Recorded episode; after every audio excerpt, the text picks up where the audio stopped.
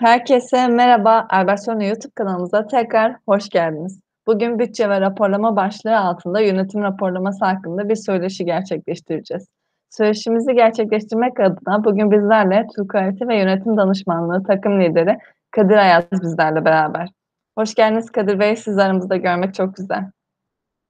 Hoş bulduk Şevval Hanım, merhabalar. Sizinle bir söyleşi gerçekleştirmek benim için de çok güzel. İnşallah e, dinleyenlerimize ve izleyenlerimize de faydalı olur. Tekrardan çok teşekkür ederiz Kadir Bey. Araştırdığımızda yönetim raporları ile raporları ile şirketinizin veya işletmenizin nerede olduğunu tahmin etmenize veya işletmenizin mali durumu hakkında endişelenmenize gerek kalmadığını gördük.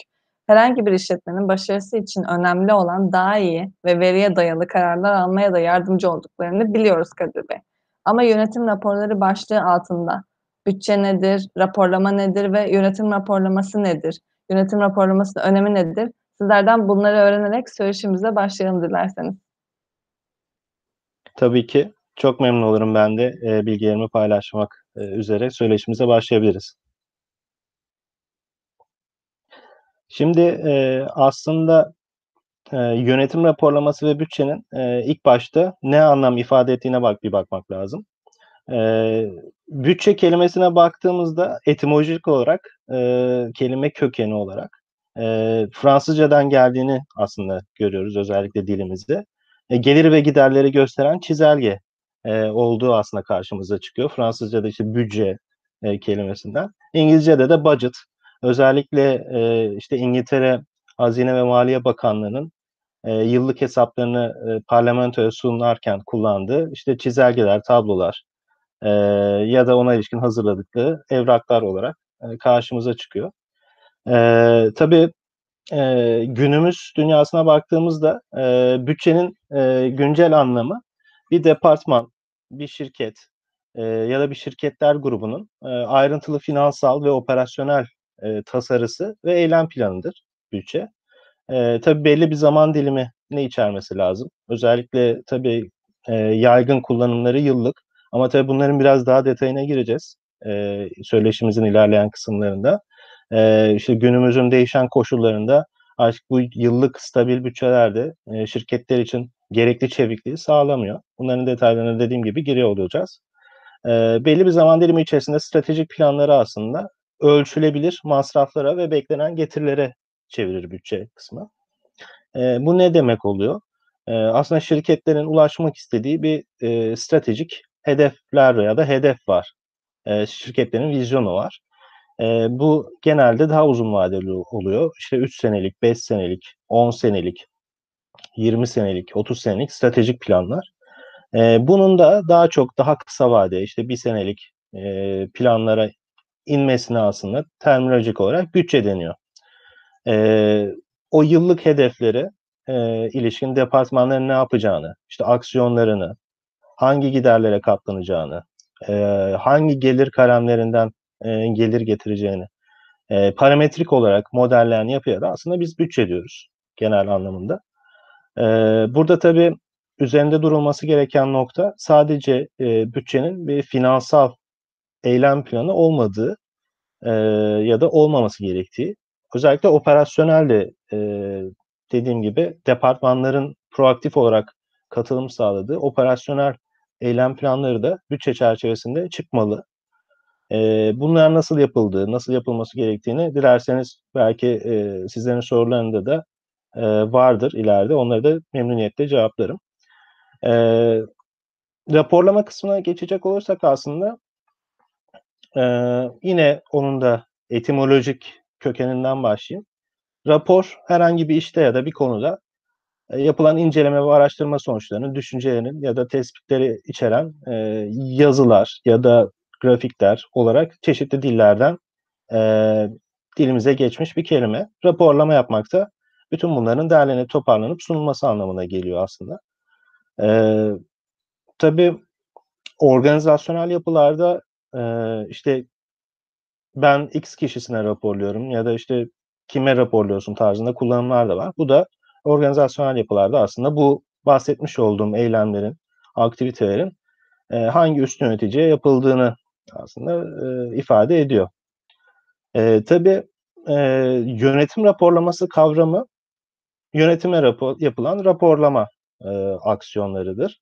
Eee, bunun normal raporlamadan farkı özellikle yönetim kademesinin ki yönetim kademesi de, eee, özellikle şirketlerde farklı katmanlara ayrılıyor. İşte bir üst yönetim dediğimiz, eee, top management, eee, işte bu yönetim kurulu, icra kurulu, genel müdür, eee, ve şirketin diğer üst yönetiminde yer alan kişilere yapılan raporlamalar. Eee, işte orta kademe yönetim dediğimiz, eee, yine müdür ve müdüre yakın pozisyonların, eee, müdür olabilir, direktör olabilir, eee, koordinatörler olabilir, eee, ya da yöneticiler olabilir. Bunlara yapılan raporlamalar, eee, aslında, eee, yine yönetim raporlaması kapsamında değerlendirilmesi gerekir. Eee tabii bunların, eee, biraz detayları da var. İleride bahsederim. Eee, bunlar farklı tekniklerle yapılması gereken raporlamalar. Eee, yönetim raporlamasını da, eee, aslında farklı detay seviye seviyelerinde, farklı amaçlara hizmet eden şekilde, eee, şirketlerin yapması gerekir. Eee, ama, hani, özet olarak şunu belirteyim, yönetim raporlaması, özellikle, şirketlerdeki, karar destek mekanizmalarına, girdi sağlayan en önemli unsur. Belki de büyük bir payını alan unsur. Burada, şirketler için aslında erken bir uyarı mekanizması sağlıyor yönetim raporlaması. Şirket yönetiminin, şirketi yönetirken stratejik hedeflerine ulaşmak için, yol alırken, dalgalı denizlerde boğuşurken, eee, özellikle günümüz konjonktüründe, eee, hangi raporlara bakması gerektiğini, eee, hangi grafiklere bakması gerektiğini, eee, işte hangi anahtar performans göstergelerine bakması gerektiğini, eee, söyleyen, eee, yapıya yönetim raporlaması diyoruz aslında. Eee, kısaca üst yönetimin ya da yönetimin, şirket yönetiminin, eee, işte düzenli olarak incelediği, eee, karar verirken, eee, şirket yönetimini, eee, sağlarken ve ka önemli kararları alırken faydalandığı raporlamalara da yönetim raporlaması, eee, diyoruz diye özetleyebilirim Şevval Hanım. Çok teşekkürler Kadir Bey. Yönetim raporlamasının ne olduğunu anladık ama yönetim raporlaması neden yapılmalıdır? Yönetim raporlamasına neden ihtiyaç vardır? Yani bir bakıma yönetim raporlamasının faydaları nedir? Eee, sizlerden bir de bunu dinlemek isteriz. Tabii ki memnuniyetle açıklayayım. Eee, dediğim gibi, yani, eee, şirketi, eee, şöyle düşünebiliriz. Eee, bir rota çiziyoruz kendimize üst yönetim olarak. Örneğin, işte, yönetim kurulu, üst yönetim, eee, ve departman liderleri, işte, stratejik planlama çalışmaları yaptı, stratejik planlama çalıştayları yaptı, şirketin vizyonlarını belirledi, eee, diğer paydaşların da katılımıyla. Bir rota çizdiler kendilerine. Eee, sonra, eee, bu rota çizilirken veyahut da çizildikten sonra, eee, geminin aslında tabiri caizse dümenine geçip özellikle icrada yer alan kişiler, icra kurulu, eee, ve şirket yöneticileri, eee, aslında gemiyi o rotada, eee, istikametine doğru götürmekten sorumlular. Tabii bunun en son sorumluluğu da yönetim kuruluna, en üstte yönetim kuruluna ait. Eee, dolayısıyla günlük işler ilerlerken, eee, işte, gemimiz, eee, tabiri caizse şirketimizi burada tabii yine hatırlatayım, gemi olarak tasvir ediyorum. Başka bir ulaşım aracı ya da başka bir, eee, vasıta da, ııı, söylenebilir, telaffuz edilebilir. Eee, önümüze birtakım engeller çıkıyor. Yani deniz dalgalı olabilir, havalar kötü olabilir, her şey planladığımız gibi gidiyor mu acaba? Gidiyor mu ya da gitmiyor da olabilir. Eee, günlük hayatımızda, işte, günler geçiyor, haftalar geçiyor, aylar geçiyor, eee, yıllar geçiyor. Zaman çok çabuk geçiyor. Rekabet koşulları değişiyor, pazar koşulları değişiyor, eee, dünyada. Eee, her şey bizim planladığımız gibi gitse de şirket içerisinde, şirket dışarısında her şey planladığımız gibi gitmeyebilir. Örneğin şu anda bir pandemi dönemi geçiriyoruz. Eee, pazar koşulları, rekabet koşulları, müşteri beklentileri tamamen değişmiş durumda. Eee, herkes bu yapılara nasıl daha çabuk adapte olabiliriz? İş modellerimizde neleri değiştirmemiz gerekir? Eee, bunlara kafa yoruyor. Eee, dolayısıyla aslında bir plan yapıldıktan sonra özellikle bu planlar stratejik planlamalar olabilir. İşte, yıllık yine bütçeler olabilir. Bu taraflarda doğru seyrimize devam ederken performansımız acaba nasıl ilerliyor? Eee, her şey, eee, umduğumuz gibi ya da planladığımız gibi gidiyor mu? Ya da neleri değiştirmemiz gerekebilir? Nasıl aksiyonlar almamız gerekebilir? Eee, işte tam şirket yönetiminin aslında bu tarz önemli kararları verirken, eee, faydalanması gereken, incelemesi gereken, eee, yorumlaması gereken ya da yorumlanmış olarak onların önüne gelmesi gereken raporlara yönetim raporlaması denildiğini aslında bir önceki soruda belirtmiştim. Tam da aslında bunlar yönetim raporlamasının faydalarını içeriyor aslında. Eee, yönetim raporlamasına şirketler neden ihtiyaç duyar derseniz biraz daha detayına da girmek isterim. Özellikle yönetim raporlaması, eee, şirket içerisindeki komünikasyonu arttırıyor. Yani yönetim raporlaması, eee, sadece, eee, bir departmanın yapacağı bir iş değil. Eee, çeşitli verilerden besleniyor. Şirket içerisindeki, eee, tüm operasyonel verilerden ve tüm finansal verilerden besleniyor. Özellikle, işte, tamam finansal veriler mali işler tarafından belki ağırlıklı gelebilir ama operasyonel veriler diğer tüm çeşitli departmanlardan gelebilecektir. Eee, örneğin, eee, yönetim raporlamasında, eee, işte, pazara yönelik veriler, pazardaki büyüme küçülme oranları, müşterilerimize yönelik veriler, müşteri memnuniyet oranları ya da müşteri deneyim skorları, eee, çalışanlara yönelik veriler, insan kaynaklarından alınacak turnover, çalışan devir hızı oranları, çalışan memnuniyet oranları, çalışan deneyim skorları tarzında çeşitli, eee, önemli verilerden besleniyor. O yüzden, eee, tabii ki şirket içerisinde, eee, bunların bir sorumlusu da olmalı. Ana koordinasyon sorumlusu bu yönetim raporlamasının. Onu birazdan bahsedelim detaylı. Eee, ama çeşitli departmanlar ortak çalıştığı için, eee, içerideki iç iletişimi artırıyor diyebiliriz yönetim raporlaması için. Eee, katılımcı bir raporlama sistematiğinin, eee, bir disiplinin sağlanmasını, eee, sağlıyor aslında yönetim raporlaması. Eee, tabii ki bu derece, eee, farklı verilerden, eee, ve öngörülerden beslendiği için, eee, işte, verimliliği, eee, arttırıyor şirketin. Verimliliği biraz açmak isterim. Ne yönden verimliliği? Eee, tabii bunu sadece en önemli, eee, unsur olan kârlılık olarak düşünmemek lazım. Tabii ki kârlılığı muhakkak arttırıyor. Çünkü, eee, bir erken uyarı sistemi sağlıyor bize ve ona ilişkin alacağımız aksiyonları da belirlememizi sağlıyor. Eee, ama tabii bu verimliliğin içine kârlılık, eee, daha iyi iş yapabilme, eee, olanakları, iş modelimizi, eee, çevikleştirebilme olanakları da, eee, sağlıyor diyebiliriz. Eee, karar destek mekanizmalarını geliştiriyor, eee, diye özetleyebiliriz aslında, eee, yönetim raporlamasının faydalarını. Eee, erken uyarı, ııı, mekanizması sağlaması çok kritik. Eee, özellikle, eee bazı şirketlerde gördüğümüz, işte, sadece geçmiş dataları raporlayıp, eee, üzerine, eee, farklı yorumlar da katmadan, eee, yönetime sunulabilen raporlar olabiliyor.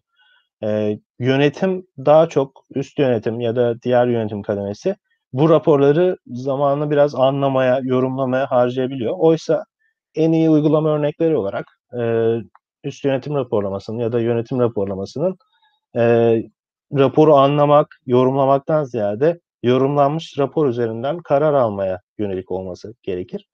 Tabii bunun birkaç nedeni var. Eee, yorumlamanın ve analizin ya da rapor hazırlamanın fazla zaman almasının. Onun da zamanımız bu süreçte yeterse, eee, detaylarına giriyor olurum. Eee, birazcık yönetim raporlaması tabii sadece şirket içerisindeki, eee, verilerden değil, dışarıdan da gelen verilerden besleniyor. Onu söylemiştim. Eee, yönetim raporlamasının özellikle, eee, biraz daha ağırlıklı müşteri odaklı da olması gerekebilir. Çünkü, eee, sonuçta tüm şirketin, eee, ya da şirketlerin, eee, ya da genel diyeyim, hani, tüm demeyeyim de çoğu şirketin, eee, bir amacı var. En tepede, eee, sonuçta şirket değerini artırmak, marka değerini artırmak, eee, ciro ya da kârlılık, finansal hedeflere ulaşmak çoğu şirketin hedefi. Çünkü, eee, sürdürülebilir olması lazım şirketlerin. Eğer bir kâr amacı güdüyorsa, yani, bir belli bir, eee, finansal hedefleri varsa, eee, şirket değerini artırarak sürdürülebilir olması gerekiyor. Dolayısıyla bunu besleyen en önemli unsur da, eee, müşteri memnuniyetini, eee, olabildiğince üst düzeyde tutmak. Eee, tabii müşteri burada sektöre göre değişebilir. Yani bazı sektörlerde müşteri dediğimiz, eee, işte hasta olabilir. Bazı sektörlerde, işte, müşteri dediğimiz kullanıcı olabilir. Bazı sektörlerde müşteri dediğimiz taraftar olabilir. Bu müşteri terminolojisi bazı sektörlere göre değişse de biz genel olarak onlara müşteri demekte yine fayda var. Eee, müşteri olarak adlandırırsak müşteri memnuniyetini sağlamak olabilir. Yönetim raporlaması da müşteri memnuniyetine ulaşmaya doğru giderken en önemli performans göstergeleri nelerdir? En önemli KPI'ler nelerdir? Aslında bunları da yine yönetim raporlaması setinde, eee, yer verip, bir üst yönetimin takip etmesi sağlanmalı diyebilirim. Eee, dediğim gibi, yani, yönetim raporlamasına şirketlerin ihtiyaç duymasının sebebi, eee, özellikle, eee, karar almaya, stratejik olarak karar almaya, eee, doğru giderken en önemli karar destek mekanizması sağlaması. Eee, periyodik olarak yapılmalı. Sadece tek seferlik yapılmamalı. Eee, belli periyotlar olmalı. Bu raporların hangi raporun, eee, hangi zaman aralıklarında, eee, hazırlanması gerektiği mutlaka tespit edilmeli. Ama yönetim raporlamasının, eee, bir farkı da, eee, bazen talep bazlı da yapılabiliyor şirketlerde. Ya, bu talep bazlı raporlar olabildiğince minimize edilmeli. O ayrı konu. Ama ad hoc dediğimiz, yani talep bazlı bazı fizibilite analizleri olabilir. Bazı daha özellikle konulara ilişkin, işte, konjonktürel olarak, eee, spesifik dönemlerden geçerken şirket ya da dünya ya da pazar, eee, onlara yönelik olarak bazı talep bazlı raporlar üst yönetime sunulması gerekebilir. Bu şekilde de, hani, hem periyodik hem talep bazlı raporlar hazırlanabilmektedir diye, eee, özetleyebilirim bu sorunuzu Şevval Hanım.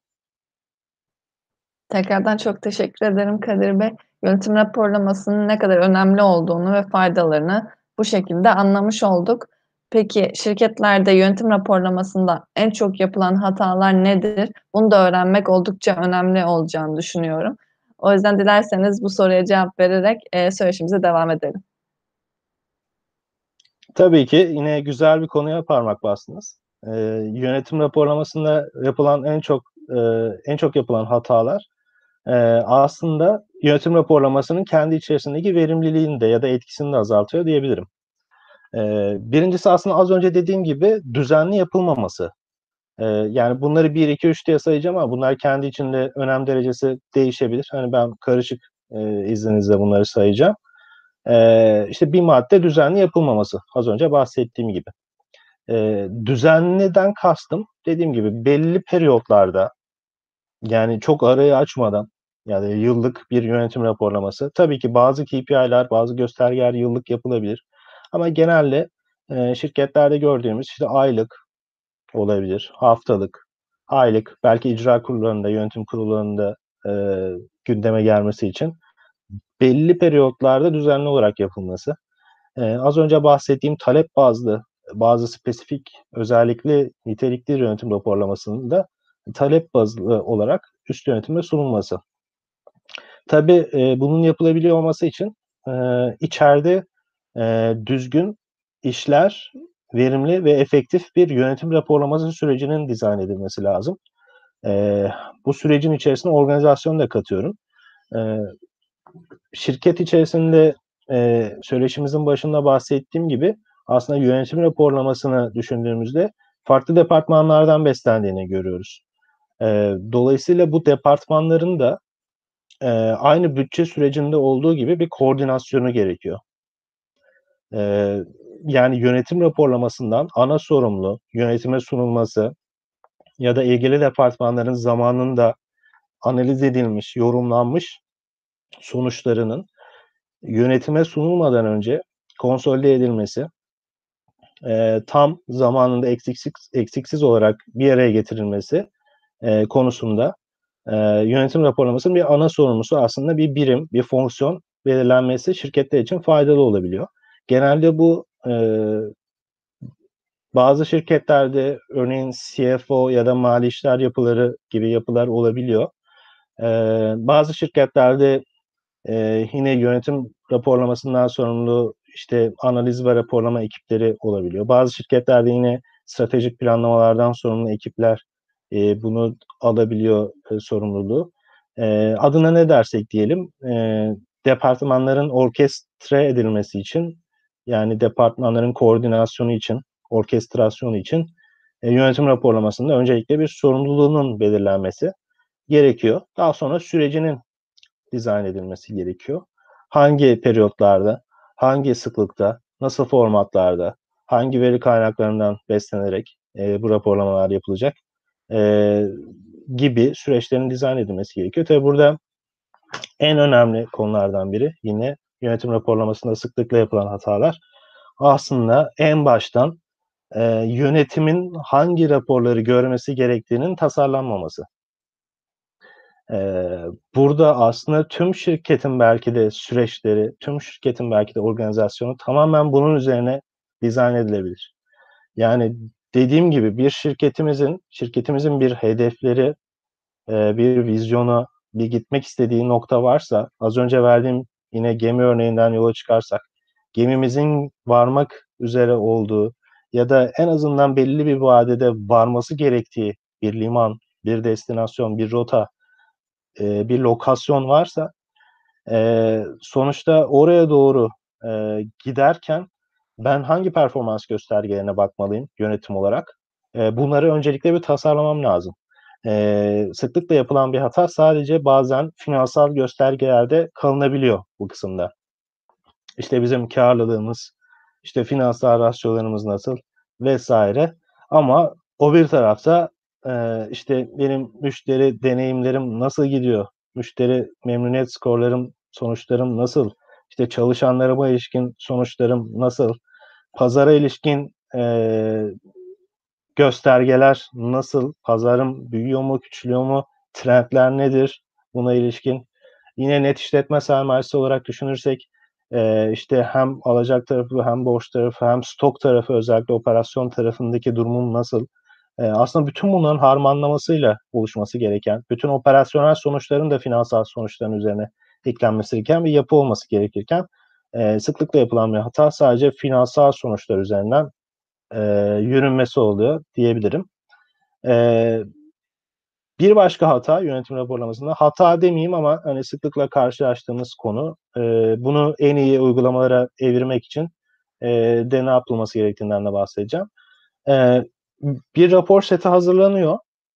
E, tabii şirketler çok yoğun. İş dünyasında herkes çok yoğun. E, bugüne kadar gelmiş belli alışkanlıklar da var. E, sonuçta belli iş yapış şekilleri, alışkanlıkları. E, dolayısıyla bir raporlar hazırlanıyor. Bir işte zaten biliyorsunuz özellikle şirket ay kapanışları, dönem kapanışları biraz da yoğun oluyor. E, bir şeyler hazırlanıyor, çıkarılıyor ve o haliyle yönetime sunuluyor. E, e, yönetim alıyor, bakıyor. E, işte sadece sonuçlar. Yani üzerinde hiçbir yorum yok. Hiçbir katma değerli analiz yok. E, ama dediğim gibi bu yorumların istenilen e, seviyede olmaması, analizlerin istenilen seviyede olmaması çeşitli nedenlere bağlı şirketlerde. Yani burada e, işte verilere ulaşımda sıkıntılar olabiliyor. E, iş yoğunluklarından dolayı bazı sıkıntılar olabiliyor. Çeşitli teknik nedenler olabiliyor gibi gibi organizasyonel sıkıntılar olabiliyor. Çeşitli nedenleri var. O nedenleri şimdilik bir kenara bırakırsak yani üst yönetim daha çok e, sadece işte raporu anlamaya işte bu nedir, e, işte niye böyle olmuş tarzında zamanın çoğunu buna ayırıyor. Yani yapılan araştırmalar gösteriyor ki aslında yönetim raporlaması hazırlanan ekiplerin yönetim raporlaması sürecinde harcadığı toplam zamanın sadece yüzde yirmi civarı bir zaman analiz ve yorumlanmaya ayrılıyor. Yani yönetim raporlaması hazırlayan ekiplerin yüzde e, zamanın yüzde sekseni işte dataların temini, verilerin temini, raporun hazırlanmasına gidiyor. Yani en katma değerli e, kısma çok daha az zaman ayrılıyor diyebilirim. Dolayısıyla e, bunu da bir gelişim alanı olarak söyleyebiliriz şirketlerde. Özellikle e, yönetim raporlaması e, setinin tasarım e, çalışmaların yapılması, hangi biz hangi raporları hazırlamalıyız, üst yönetim olarak hangi raporları görmeliyiz, e, bunlara tasarımın yapılması aslında tüm bunların da nerelerden elde edilebileceği, hangi veri kaynaklarından, kimin sorumluluğunda, hangi sıklıkta, hangi detay seviyesinde, hangi zaman aralığında aslında bu süreçlerin de dizayn edilip, organizasyonda netleştirip e, olabildiğince e, kolay sistemler üzerinden, bu Excel'de olabilir ya da dijital sistemlerde olabilir. Üst yönetime sunulması ya da üst yönetimin yine e, kendisinin görebilmesi bilgisayarlarından ya da cep telefonlarından ya da tabletlerinden bunların yine dediğim gibi tasarlanması gerekiyor.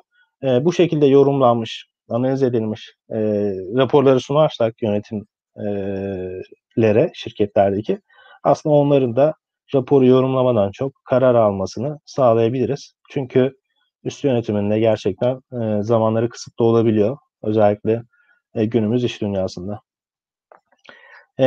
Bir başka hata yine stratejilerle bağlantının kurulmaması yönetim raporlamasında. E, dediğim gibi bazı işte sonuçlar e, raporlanıyor, bazı raporlar hazırlanıyor.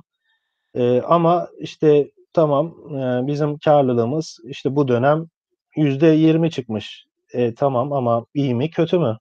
Yani bu ay iyi mi ya da bu yıl iyi mi performans göstermişiz kötü mü? Hedefimiz neydi ki?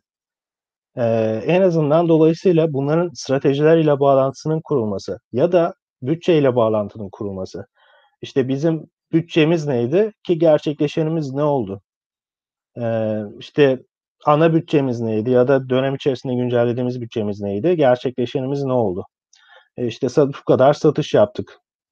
İyi mi kötü mü acaba? Karlılığımız bu oldu. İyi mi kötü mü? Ee, işte müşteri memnuniyetinde işte yüzde yetmiş almışız. İyi mi kötü mü acaba? Bunların hepsinin aslında yönetim raporlaması setinde gerçekleşenlerin e, özellikle hedeflenen değerlerle, bütçelenen değerlerle karşılaştırması yine iyi bir uygulama. E, dolayısıyla şirketlere de aslında bunu öneriyoruz. E, bir başka e, sıkıntı yönetim raporlamasında veri kaynaklarının doğru belirlenmemesi oluyor Şevval Hanım. E, veri kaynaklarının doğru belirlenmemesinden de şunu kastediyorum. E, diyelim ki e, işte bir karlılık verisi raporlayacağız ya da bir karlılığa benzer verimlilik verisi raporlayacağız. Bu işte operasyonellik, OEE değerleri olabilir. Başka verimlilik skorları olabilir ya da farklı bir herhangi bir yönetim raporlaması performans göstergesi düşünün. E, bu veriyi nereden alacağız? Hangi veri kaynağından? E, işte kullandığımız ERP sistemi varsa ERP'nin hangi ekranından? İşte mizandan mı alacağız e, yoksa transactional data dediğimiz işlem datasından mı? Faturalar üzerinden mi? E, işte bilançodan mı alacağız? İşte yoksa Excel'de tuttuğumuz datanın e, verilerin işte şu kısmını mı alacağız? E, hangi departmandan alacağız? Satıştan mı alacağız? Pazarlamadan mı alacağız? Tedarik zincirinden mi alacağız? İnsan kaynaklarından mı alacağız? Mali mi isteyeceğiz?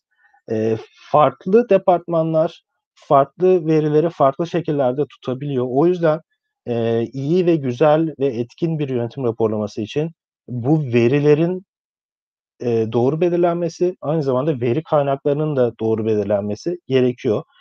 Dolayısıyla az önce bahsettiğim gibi yönetimin hangi raporları, hangi dashboardları, hangi performans göstergelerini, hangi KPI'leri görmesi gerekiyorsa aslında bizim yönetim raporlaması envanterimizde işte şu rapor şu sıklıkta hazırlanır, şu kişi sorumludur, şöyle hazırlanır, bu sütunlar olur, bu satırlar olur, veri kaynakları şudur, şuradan alınması gerekir tarzında bir envanter de oluşturulması yine iyi bir uygulamadır yönetim raporlaması sistematiğinde.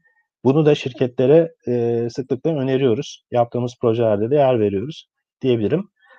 E, diğer bir e, verimlilik azaltıcı unsur da e, tabi buna hata dememek lazım. Bu bir gelişim alanı.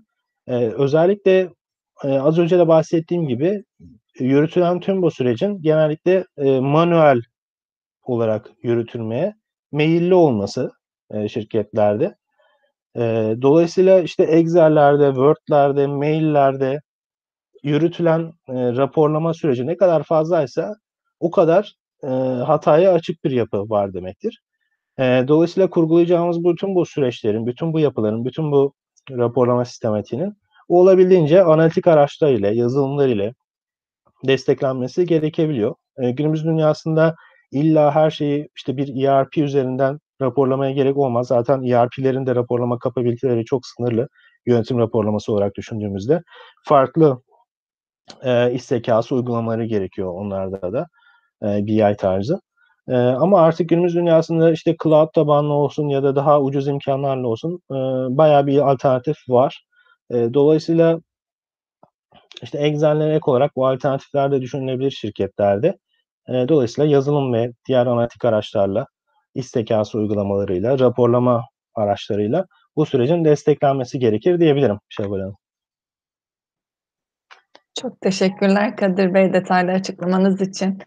Eee, bildiğiniz gibi birçok küçük ve orta ölçekli, yani KOBİ işletme sahibinin temel finans raporlara aşina olmasına rağmen işletmenin performans ve kârlılığını arttıracak, sizin de bahsettiğiniz yönetim raporlamasına pek önem vermediklerini görüyoruz.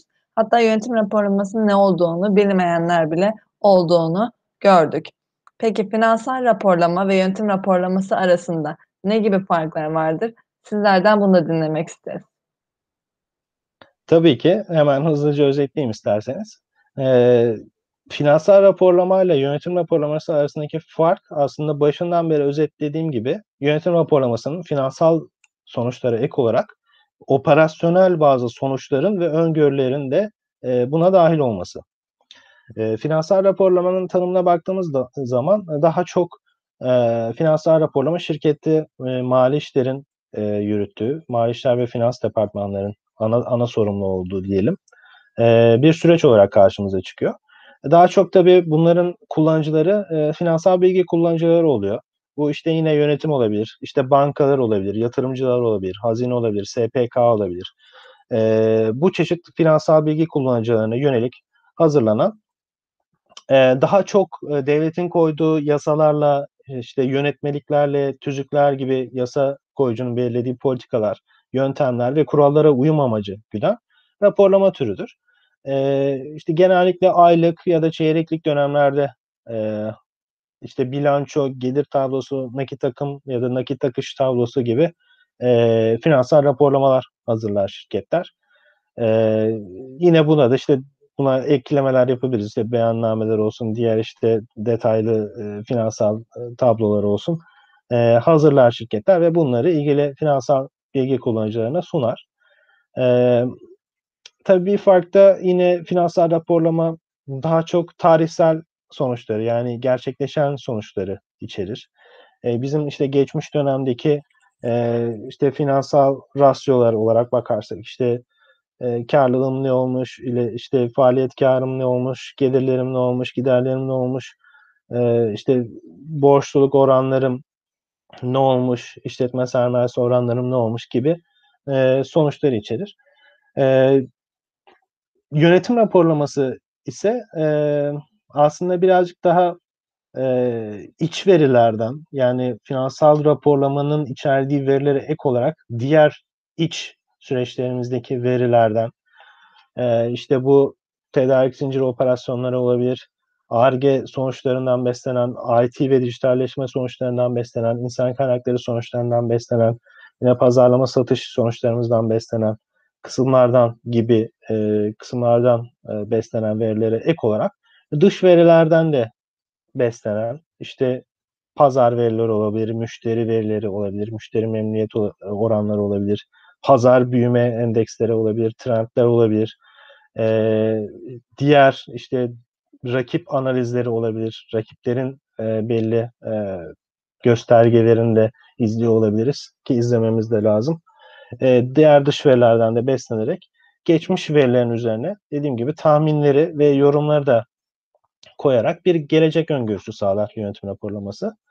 Eee, hani, finansal, eee, raporlama ve yönetim raporlamasının farklarını biraz daha özet olarak ele alacak olursam dediğim gibi, eee, finansal raporlamaların, eee, kullanıcıları daha çok yatırımcılar, hissedarlar, regülasyon kurumları olurken, eee, yönetim raporlamasının kullanıcıları yöneticiler, şirket yöneticileri diyebilirim. Eee, raporlama detayı olarak bakarsak finansal raporlar biraz daha özet. Eee, biraz daha, eee, finansal sonuçları içerecek şekilde, eee, tablolar ya da grafikler olabilir. Eee, yönetim raporlaması tarafındaki raporlama detayı da, eee, daha detaylı, daha, eee, karar almaya yönelik, daha spesifik, eee, geçmiş sonuçların üzerine yorumlar katılarak, analizler katılarak yapılan raporlamalar. Eee, yapılma amaçlarına bakıldığında, eee, finansal raporlamalarda tabii e, ilk amaç regülasyonlara uyum. Yani yasalara uyum, regülasyonlara uyum, finansal gerekliliklerimizin yerine getirilmesi. E, yönetim raporlamasındaki tek amaç karar destek mekanizmalarını güçlendirmek. Şirket yönetimine doğru kararları almayı sağlayacak e, girdileri sağlamak aslında. Tabii e, finansal raporlamaların ve yönetim raporlamalarının e, kontrol süreçlerine baktığımızda özellikle şirketlerde e, ki finansal raporlamalar ya da finansal sonuçlar bağımsız denetim kuruluşlarının denetimlerinden geçiyor. E, buna istinaden e, yönetim raporlaması tarafına baktığımızda, kontrol tarafında e, yine şirket içi e, kontrol mekanizmalarının burada devreye girdiğini görüyoruz. İşte iç denetim ya da süreç denetimlerini gerçekleştiren e, sorumlular yönetim raporlamasının e, kontrollerini tabii ki gerçekleştiriyor. Burada birazcık daha kontroller ve validasyonlar şirketin kendisine kalıyor diyebilirim. E, hazırlanma sıklıklarına ya da yapılma sıklıklarına baktığımızda finansal raporlamalar e, dediğim gibi biraz daha işte yıllık, e, çeyreklik, aylık olabiliyor. Yönetim raporlaması da benzer. O da e, yönetim raporlaması aslında anlık. E, dediğim gibi artık günümüzde e, tabletlerden, telefonlardan bile anlık olarak yöneticiler takip edebiliyor. E, periyodik tabii ki yönetim raporlamaları yapılıyor. Yine aylık icra kurulu, yönetim kurulu ve yönetimsel kurul ve komite ve toplantılarda gündeme getirilmesi için. Buna ek olarak da talep bazlı, e, önceki sorularınızda da bahsetmiştim, e, talep bazlı ad hoc yap, raporlamalarda e, yapılabiliyor diyebilirim. E, işte feasibility raporları gibi, işte spesifik e, bazı raporlamalar gibi. E, kullanılan veri e, tiplerine baktığımız zaman finansal raporlamalarda birazcık daha e, geçmiş sonuçlara dediğim gibi odaklanılıyor. E, yönetim raporlamalarında da e, geçmiş sonuçlara ek olarak tahminler, yorumlar, dış veriler, e, pazar analizleri, rakip analizleri, e, kendi yaptığımız araştırmalar, kendi yaptığımız yorumlar e, bunların üzerine eklenebiliyor. Çünkü buradaki amaç, yönetim raporlamasındaki amaç özellikle şirkete yön vermek, üst yönetime e, stratejik bir karar destek mekanizması olarak e, veri ya da girdi sağlamak diyebilirim. E, raporlama formatlarına baktığımız zaman finansal raporlamalarda daha çok işte tablolar, Excel'ler, satır sütunlar gözümüze çarpıyor. Ee, işte yönetim raporlaması tarafı birazcık daha e, kolay okunması e, gereken e, bir yapıya sahip aslında. Çünkü direkt rapor kullanıcıları üst yönetim ya da yönetim olduğu için e, dediğim gibi daha çok raporun anlaşılmasından ziyade çok kolay anlaşılabilir olmalı. E, özellikle dashboardsal raporlamalar artık trend. E, hangi datayı hangi grafiklerle e, hangi gösterim şekilleriyle e, sunmamız gerektiği bile çok kritik oluyor. E, datamız doğru olabilir ama biz onu yanlış sunarsak, yanlış bir formatta, yanlış bir grafikle sunarsak tamamen anlaşılmaz hale gelebiliyor. O yüzden kolay okunabilen dashboardlar, grafikler e, şeklinde yönetim raporlaması tarafında ilerliyor süreç diyebilirim. E, hani yönetim raporlaması ve finansal raporlamanın farkları olarak, temel farklar olarak bunları sayabilirim Şevval Hanım. Ama tabii daha çok farklılıklar var detaylı olarak ama özet olarak e, toparlayıcı bir bilgi olarak e, bunları saymış olayım bu sorunuza esnada. Çok teşekkür ederim Kadir Bey. Peki yönetim, siz bahsettiniz biraz ama yönetim raporlaması nasıl yapılmaktadır? Müşteriler hangi gerekçelerle Albert başvurdu? Öncesi sonrası şeklinde bir karşılaştırma yaparsak neler değişti? Dilerseniz bunlar hakkında da konuşalım. Tabii ki. Ee, ilk sorunuzla başlayayım. Yönetim raporlaması nasıl e, yapılmaktadır şirketlerde?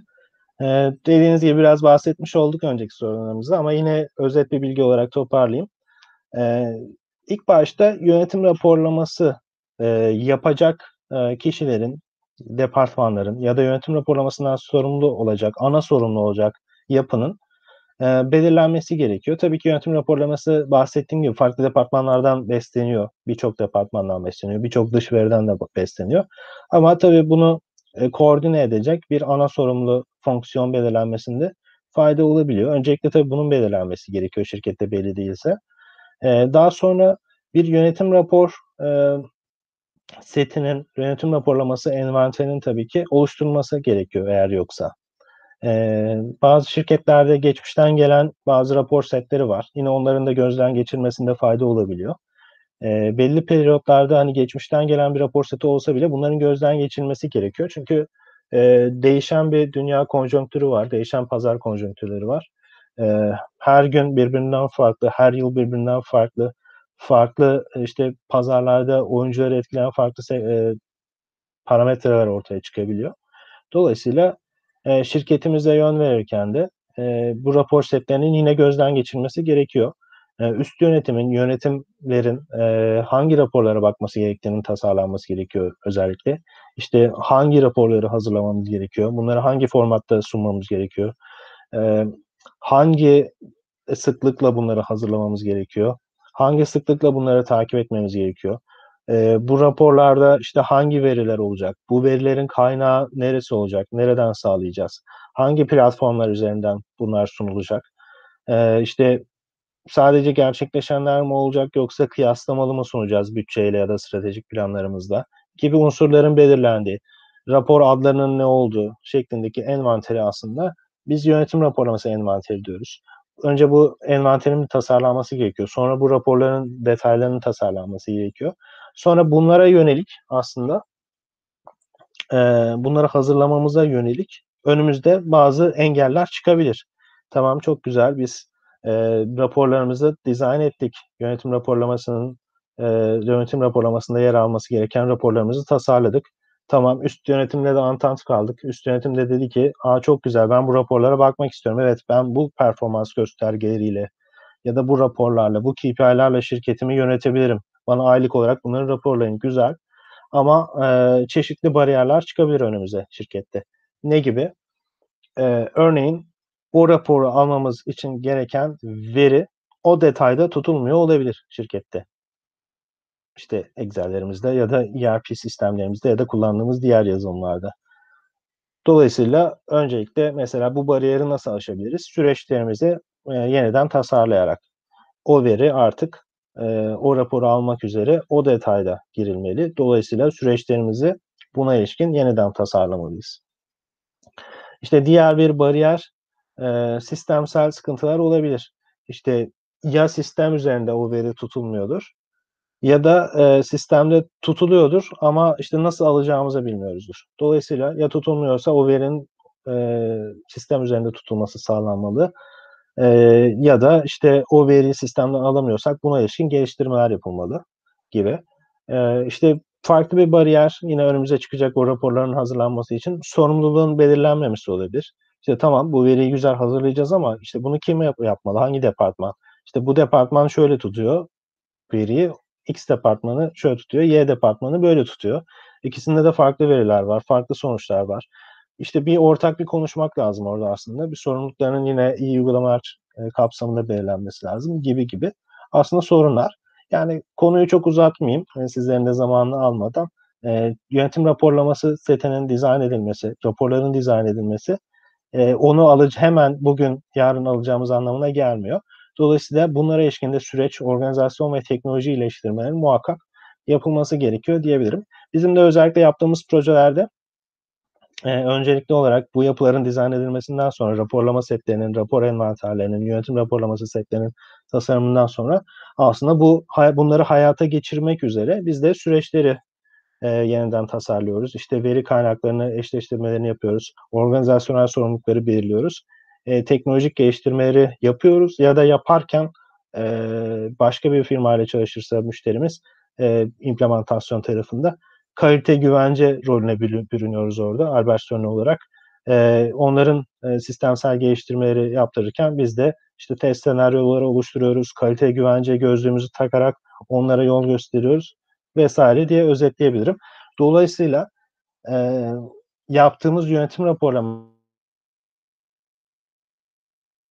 eee, projesinde projelerinde, eee, öncesi ve sonrası olarak bakarsak, eee, öncesinde, eee, hangi, eee, göstergelere bakarak ben bu şirketi yönetmeliyim kısmında bir soru işareti varsa ya da soru işareti olmayıp ama daha kısıtlı bir raporlama setine e, dayalı bir karar mekanizması varsa biz öncelikle şirket yönetimlerinin, üst yönetiminin e, şirketi yönetirken hangi raporlara, hangi detay seviyesindeki raporlara, hangi KPI'lere, hangi performans göstergelerine bakacağını belirliyoruz. O konulardaki soru işaretlerini kafalardan kaldırıyoruz ve buna ilişkin de süreçlerimizi, organizasyonlarımızı ve teknolojilerimizi iyileştiriyoruz.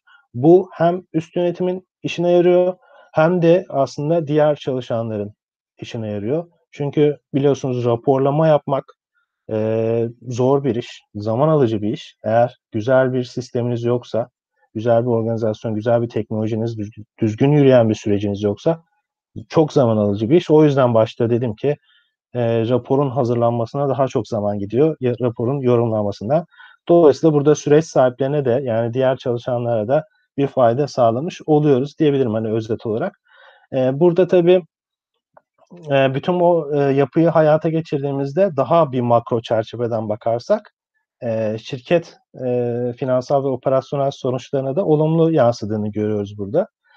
Diğer yıllarla ya da diğer geçmiş dönemlerle karşılaştırdığınızda daha verimli bir yapı ortaya çıkıyor finansal ve operasyonel göstergelerde. Ve şirketin gelecekteki durumlarda işte nelerle karşılaşacağına ilişkin senaryolar da burada hazırlandığı için onlarla karşılaştığında e, o senaryolarla karşılaştığında hangi performans göstergelerinde neleri nasıl yorumlayacağınızı da aslında bu yönetim raporlaması projelerinde e, konuştuğumuz için aslında gelecekte karşılaşacakları senaryoları da bir nebze yönetim hazırlanmış oluyor diyebilirim. Bu şekilde özetleyebilirim Şevval Hanım. Tekrar çok teşekkür ederim Kadir Bey. Böylece de söyleşimizin son sorusuna gelmiş bulunmaktayız.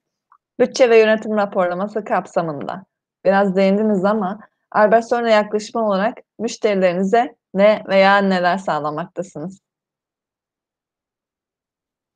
Ee, çok teşekkürler e, Şevval Hanım. Ben şöyle özetleyeyim aslında. E, bütçe kısmını çok kısa ayrı özetleyeyim. Yönetim raporlaması kısmını çok kısa ayrı özetleyeyim dilerseniz. E, bütçe modeli tasarımı projelerinde aslında e, dediğim gibi Albertson olarak öncelikle bir şirketin vizyonunun e, ve stratejilerinin ve iş hedeflerinin incelenmesini gerçekleştiriyoruz. E, sonra işte mevcut durumdaki faaliyet modelini iyice e, analiz ediyoruz ve anlıyoruz. Mevcut durumda bir bütçe hazırlık süreci varsa onun detaylı analizini gerçekleştiriyoruz. Bütçe takvimini inceliyoruz eğer varsa. Eğer yoksa tabii ki öncelikle e, bir bütçe takviminin oluşturması gerekiyor. Yani hangi aktivitenin ne zaman başlaması gerektiğine ilişkin. Örneğin işte e, bütçe bir makroekonomik varsayımların yayınlanmasıyla başlar. E, daha sonra işte satış pazarlama bütçeleri, sonra üretim, işte satın alma vesaire diğer departman bütçeleri devam eder. E, bunların hangi zaman aralıklarında, yılın hangi döneminde yapılması gerektiğini e, bahsediyoruz. Tabii ki burada farklı bütçe e, tekniklerinin de e, gündeme gelmesini sağlıyoruz. Çünkü bütçe e, sadece bir metodolojiyle yapılacak bir şey değil. Farklı teknikler var. İşte sıfır tabanlı bütçe gibi, kayar tahminler, rolling forecastler gibi e, çeşitli teknikler var. E, şirketin e, faaliyet gösterdiği endüstrinin e, özelliklerine göre ve rekabet yapısına göre aslında ve müşteri isteklerini karşılayacak e, sürece göre hangi bütçe modelinin e, bu şirkete e, en uygun olacağını aslında e, seçiyoruz ve tasarlıyoruz. Bu şekilde bir tasarım yapıyoruz. E, daha sonrasında tabii ki bu tasarımları yapmadan önce şunu da ilave etmemde fayda var. E, dünyadaki ve Türkiye'deki e, en iyi uygulamalarda muhakkak inceleniyor e, yaptığımız projelerde. En iyi uygulamalar inceleniyor ama e, o şirketin dinamikleri de hiçbir zaman göz ardı edilmiyor. Çünkü e, bir en iyi ya da en yaygın uygulamayı direkt o şirkete e, uygulayamazsınız. O şirketin dinamiklerini de anlamanız lazım. O pazarın dinamiklerini anlamanız lazım. Yani iyi uygulamalara bakıyoruz ama birebir e, o şirkete uygulamıyoruz. Hibrit bir yapı oluyor. En iyi uygulamalar her zaman aklımızda ama o şirketin dinamikleri de her zaman aklımızda oluyor diyebilirim. E, dolayısıyla bütçe tarafındaki çıktığımız e, işte bütün bu bütçe modelinin tasarlanması, bütün bu bütçe takviminin ve süreçlerinin tasarlanması, bütçe sorumluluklarının tasarlanması e, olabiliyor diyebilirim. Buradaki e, şunu unutmamak lazım. Bütçe tüm departmanların katılım sağlanması e, gereken bir yapı. Dolayısıyla e, parametrik şekilde yani benim business'ımı drive eden unsurların yani iş modelimi tetikleyen unsurların da belli olmasını sağlıyoruz. Küçük bir örnek vereyim. Çok lafı uzatmayacağım. Örneğin işte e, seyahat masrafları bir kalem ama işte e, diyelim ki gelecek sene bütçesinde %10 arttırdım. Niye? Çünkü işte enflasyonda atıyorum %10 oldu. Ama işte seyahat bütçemi e, ben enflasyondan arındırılmış şekilde arttıracaksam niye seyahat sayım artıyor benim? İşte müşteri sayımı arttığı için mi? Yoksa ürün sayımı arttığı için mi? Ya da işte hedef pazar sayımı arttığı için mi?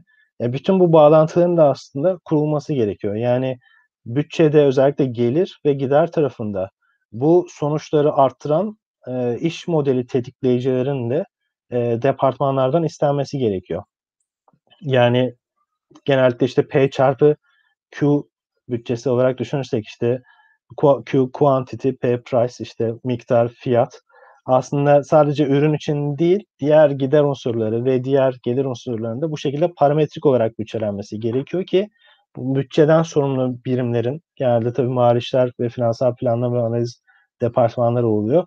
Ee, bu bütçe e, yaparken ve yaptıktan sonra gerçekleşenleri takip ederken ki e, argümanlar olarak elleri sağlam olsun.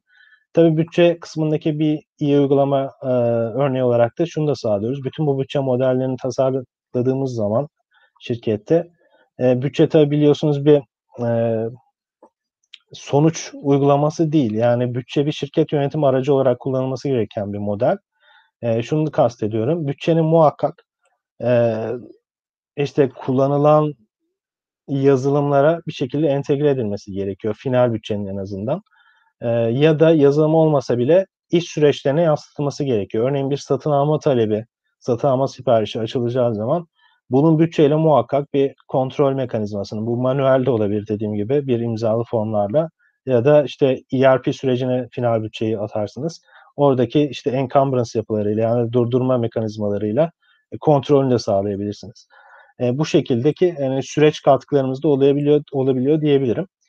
E, tabii bunların detayları var. Bu sadece öz, özet olarak hani şirketlere bütçe tarafında bunu sağlıyoruz diyebilirim. Yönetim raporlarımız tarafında da yine bahsettiğim gibi yani şirketi yönetirken, belli hedeflere yürürken üst yönetimin hangi raporlara bakması ya da üst sadece üst yönetim demeyeyim, e, diğer yönetim katmanları da olabilir. Orta ve üst yönetimin hangi raporlara bakması gerektiğini de aslında burada dizayn ediyoruz. E, bu yönetim raporlamalarının hangi formatta e, bakılması gerektiğini, hangi grafiklerle, hangi dashboardsal yapılarla, hangi tablolarla e, bakılması gerektiğini dizayn ediyoruz. Hangi verilerin raporlanması gerektiğini dizayn ediyoruz. Hangi KPI'lerin e, incelenmesi gerektiğini dizayn ediyoruz.